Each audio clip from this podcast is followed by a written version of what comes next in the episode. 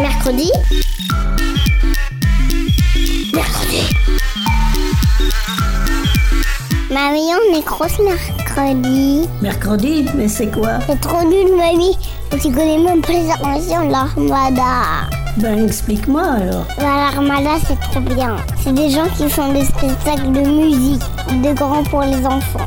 L'armada, oui, mais mercredi. Une émission de grands pour les enfants.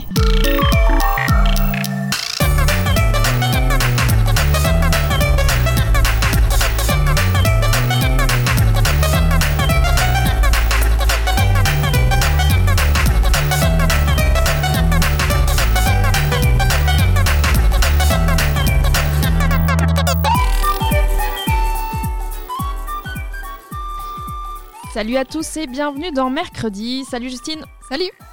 Aujourd'hui, playlist Station Spatiale Internationale ou ISS en anglais comme vous préférez. Et donc nous avons concocté une sélection musicale idéale que nous rêvions d'envoyer aux astronautes, aux cosmonautes ou encore aux spationautes comme on les appelle, et qui voyageront eux à bord de la Station Spatiale Internationale. Et pour euh, démarrer cette session, on va commencer avec Celebrities et le titre Secret Garden.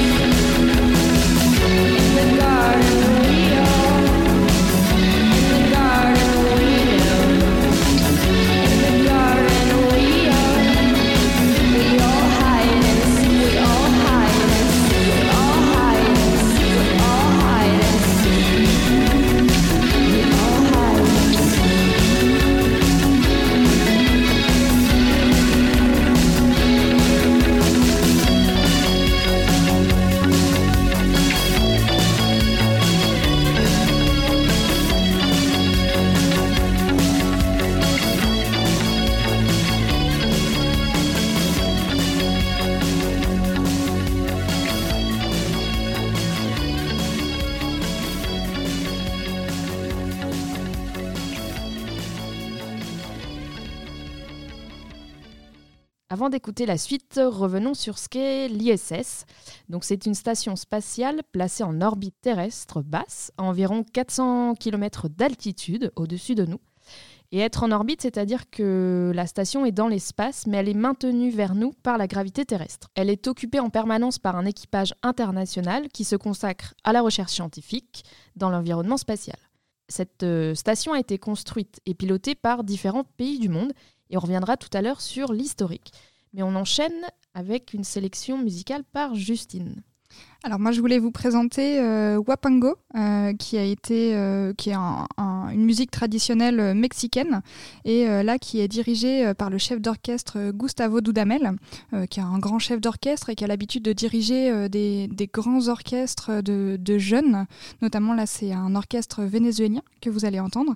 Et j'ai choisi ce titre parce qu'en fait ce mot là Wapango, ça semble être dérivé d'un mot de, de de Kuampanko qui signifierait littéralement sur la plateforme. Du coup, je trouvais ça euh, un petit clin d'œil euh, au thème d'aujourd'hui. Je vous laisse écouter.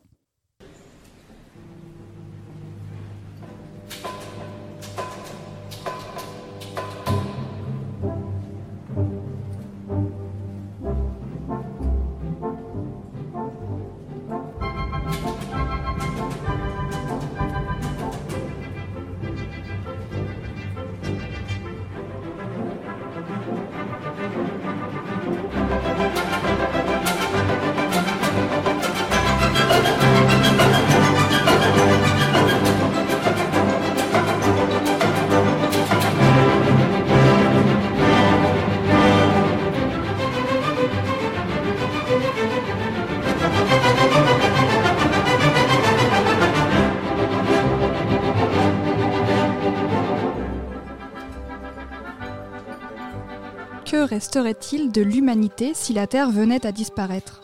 C'est une question qu'on peut être amené à se poser, et peut-être même que les astronautes de l'ISS se la sont déjà posée. En tout cas, c'est une question à laquelle les deux sondes Voyager 1 et sa petite sœur Voyager 2 ont la réponse. Car vous le savez peut-être déjà, ces deux sondes ont été lancées il y a plus de 44 ans, en septembre 1977, et avec une vitesse d'environ 61 000 km/h, elles ont déjà parcouru un très long chemin. Elles ont traversé notre système solaire et ont franchi en 2012 pour Voyager 1 et en 2018 pour Voyager 2, parce y en a une qui va beaucoup plus vite que l'autre, elles ont franchi l'héliopause. Alors l'héliopause, c'est un nom qui est compliqué pour en fait désigner la frontière entre le plasma solaire chaud et le plasma interstellaire relativement froid. En fait, aujourd'hui, on estime que Voyager 1 est à plus de 23 milliards de kilomètres de la Terre. Ça fait quand même beaucoup. Et depuis 44 ans, ces deux sondes, elles nous envoient chaque jour des informations précieuses sur le système solaire. Grâce à elles, les scientifiques ont par exemple découvert l'existence de volcans sur les lunes de Jupiter. Elles ont aussi envoyé des photos très précises de planètes très éloignées comme Uranus ou Neptune. Et je trouve ça super, mais je peux pas vous partager aujourd'hui parce que j'ai pas le fichier et je pense qu'il faudrait un casque super pour pouvoir en profiter. Mais depuis 2017, les chercheurs ont récolté un signal très faible mais stable qui est envoyé par Voyager et qui correspond à l'émission des particules du plasma interstellaire. C'est pas dingue ça? Le professeur d'astronomie de l'université de Cornell décrit même ce signal en disant que le milieu interstellaire est comme une pluie douce et calme et qu'au moment de l'éruption solaire, cela fait comme un éclair durant un orage. Puis c'est de nouveau une pluie douce. C'est comme si les scientifiques écoutaient le bruissement du plasma qui emplit l'espace entre les étoiles. Je sais pas vous, mais moi je trouve ça hyper poétique. Mais je m'éloigne un peu parce que ce que je voulais vous dire, c'est que ces sondes, en plus d'avoir pour première mission d'explorer l'espace, comme on sait que les piles atomiques des sondes vont un jour s'arrêter, on pense d'ici euh, 2025, alors que Voyager 1 et Voyager 2 dériveront seuls dans l'espace pour l'éternité, dans l'éventualité où elles seraient interceptées par des formes de vie d'une autre planète, elles contiennent un message symbolique de l'humanité sous la forme d'un disque doré. Ce disque, en fait, il contient une foule d'informations à propos de la Terre, à commencer par bah, forcément la façon de le lire, mais aussi euh, dessus, il y a une carte qui indique la position de notre système solaire dans la galaxie, si jamais ils veulent euh, nous contacter. Et euh, on y trouve aussi des centaines d'images avec des schémas, des cours d'éducation sexuelle, euh, des, images d'anatomie humaine, mais aussi des photos des enfants des années 70, vu que ça a été envoyé en, en 77, des gens qui mangent, euh, ou même un embouteillage au Pakistan. Et vous vous doutez qu'il n'y a aucune image violente ou aucune image de guerre, parce que ça donnerait quand même pas très très envie de nous, de nous rencontrer. En plus de ces photos, on peut y entendre des sons de la Terre, comme la pluie, ou des éruptions volcaniques, comme ici.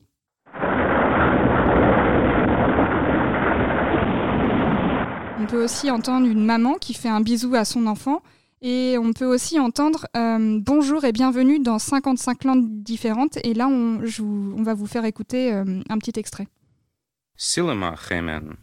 Oiknis poteste chairete. Eirenikos pros philos eleluthamen philoi. Paz e felicidade a todos. 各位好嘛，祝各位平安健康快乐。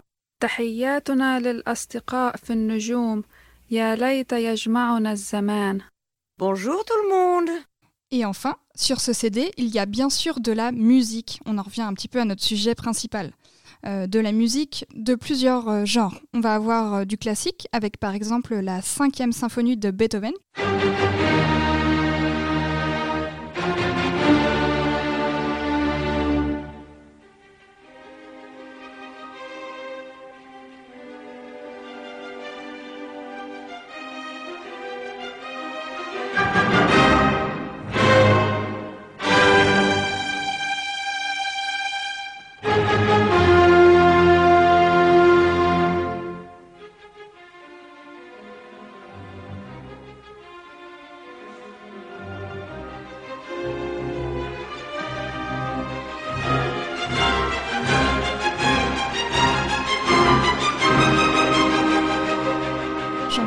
Parce que j'aime beaucoup les anecdotes. Cette musique-là, là, que vous entendez et que vous avez peut-être reconnue, euh, le début où on entend les pop pop pop pom, ça a été utilisé par la BBC pour annoncer les émissions clandestines pendant la Seconde Guerre mondiale.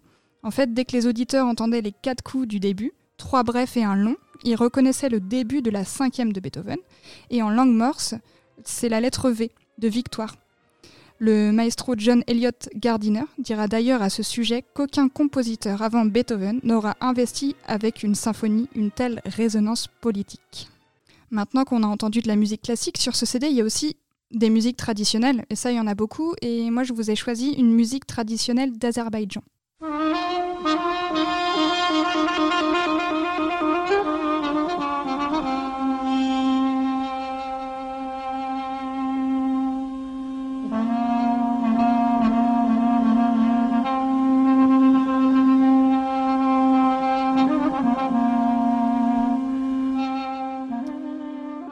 Juste pour décortiquer le son, euh, là, euh, l'instrument qui est utilisé, c'est une sorte de cornemuse. Cornemuse, ça vous parle peut-être euh, pour tout ce qui est musique celtique. On entend derrière ma voix, si vous l'entendez encore un petit peu, un son continu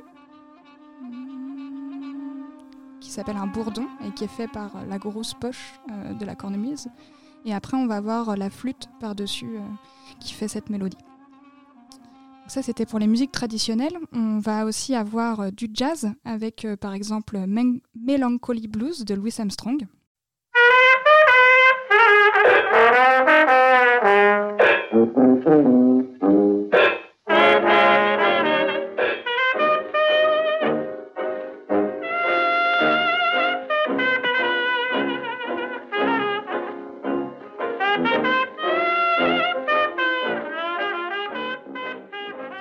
du jazz et du rock. Le rock de Chuck Berry, qui est considéré comme euh, un des fondateurs du rock. Et le voici.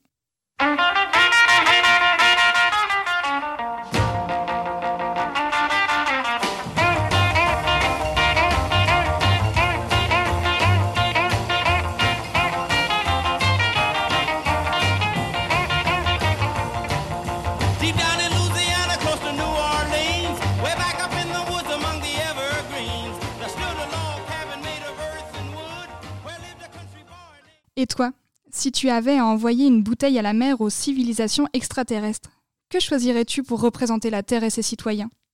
Toi, Louise, par exemple, qu'est-ce que tu nous mettrais? Eh bien, moi, je partirais sur Björk, qu'on écoute tout de suite.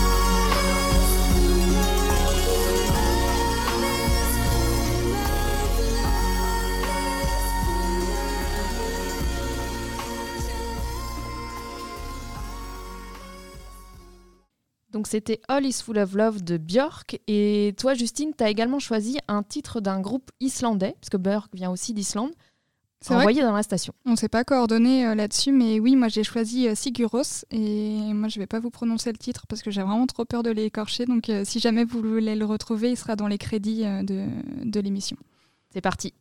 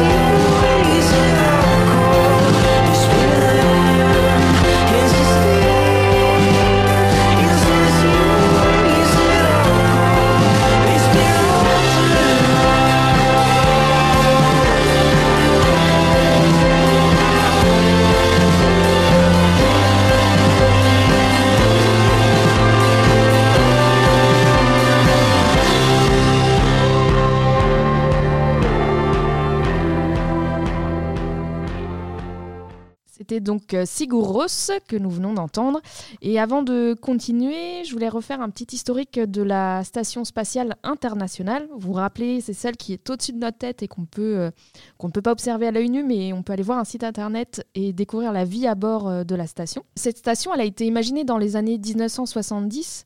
Mais du fait de la guerre froide, donc de l'opposition entre les États-Unis et l'Union soviétique, chacun avait imaginé une station de son côté. Et euh, suite à la chute euh, de l'Union soviétique, à la fin de la guerre froide, euh, les pays, un certain nombre de pays du monde, pas tous, hein, se sont réunis pour imaginer plutôt une station ensemble. Et donc c'est devenu la Station spatiale internationale, qui a été construite en grande partie entre 1998 et 2011. Mais après, jusqu'à maintenant, on est encore en train de l'améliorer et de construire d'autres parties. Il faut savoir que Columbus, qui est le laboratoire qui se trouve dans la station, a été imaginé par l'agence européenne. Donc voilà, on peut être fier de Columbus. Elle pèse euh, 420 tonnes quand même cette station et elle fonctionne grâce aux panneaux solaires qui l'entourent entièrement et qui lui fournissent donc son électricité. Elle est lancée à plus de 27 000 km par heure, donc ce qui est énorme, ce qui lui permet aussi de faire 16 fois le tour de la Terre en une journée. On va euh, également vous expliquer un peu comment ça se passe euh, à bord, mais juste avant, moi je voulais faire parvenir à la station une autre musique qui est tirée d'un film.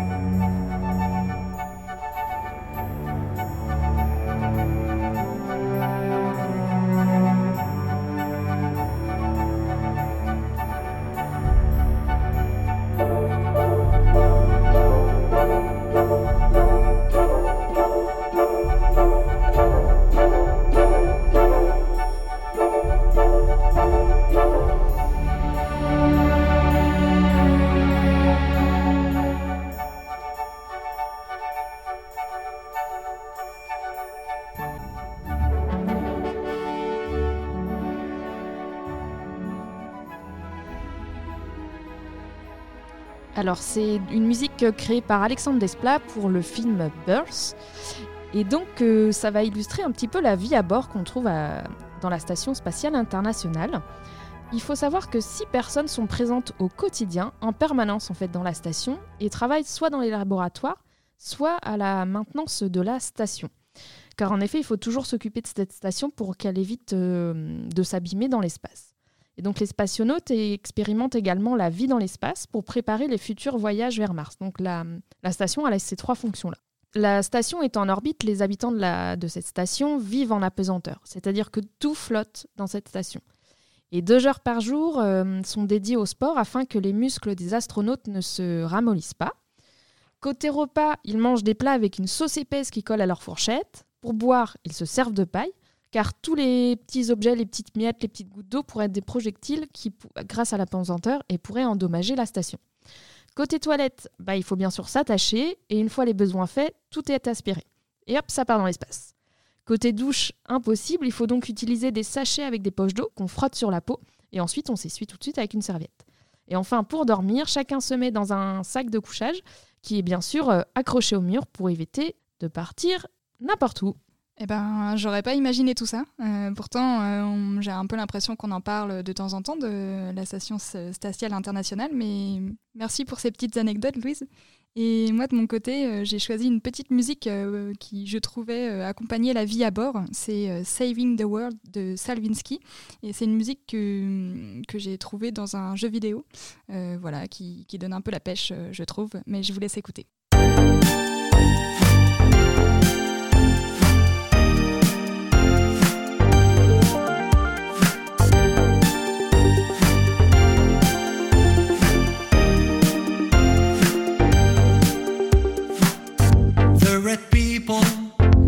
Gone crazy. They attack the digital world. What we need is a hero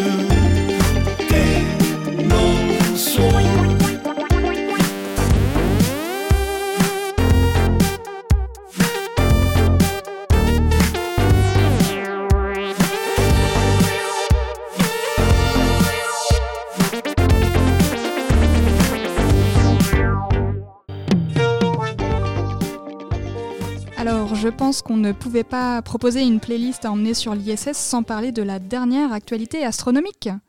Vous le savez peut-être déjà, mais le 25 décembre dernier, le satellite James Webb, ou James Webb Space Telescope, a été lancé avec succès. C'est le plus grand et le plus cher des télescopes jamais lancés dans l'espace, et il a été construit par la NASA, l'Agence spatiale européenne et l'Agence spatiale canadienne.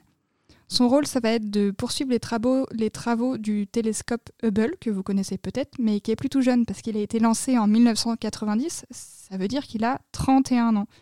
Et donc, euh, le, le rôle de James Webb qui va prendre la relève, ça va être d'étudier les exoplanètes, c'est-à-dire des planètes qui tournent autour d'autres étoiles que notre Soleil, en quête d'un environnement habitable. Et pour ça, les scientifiques vont étudier, euh, par exemple, leur atmosphère. Et la deuxième mission, et non des moindres, ce sera d'explorer les premiers âges de l'univers en remontant jusqu'à seulement quelques centaines de millions d'années après le Big Bang. En fait, vitesse de la lumière oblige, le télescope va regarder plus tôt dans l'histoire, jusqu'au moment où les premières galaxies et les premières étoiles se sont formées. Je sais pas vous, mais moi ça me fait rêver.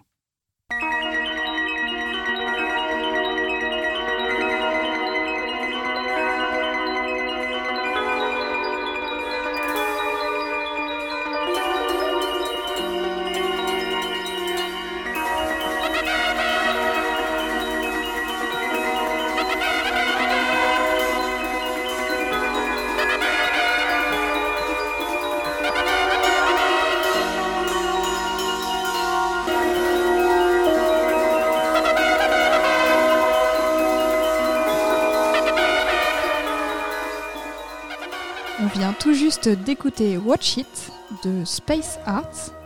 Et c'est tout pour aujourd'hui. Et à bientôt sur mercredi. Salut à tous et à la prochaine dans Mercredi. Mercredi. Mercredi. Mercredi. Mercredi.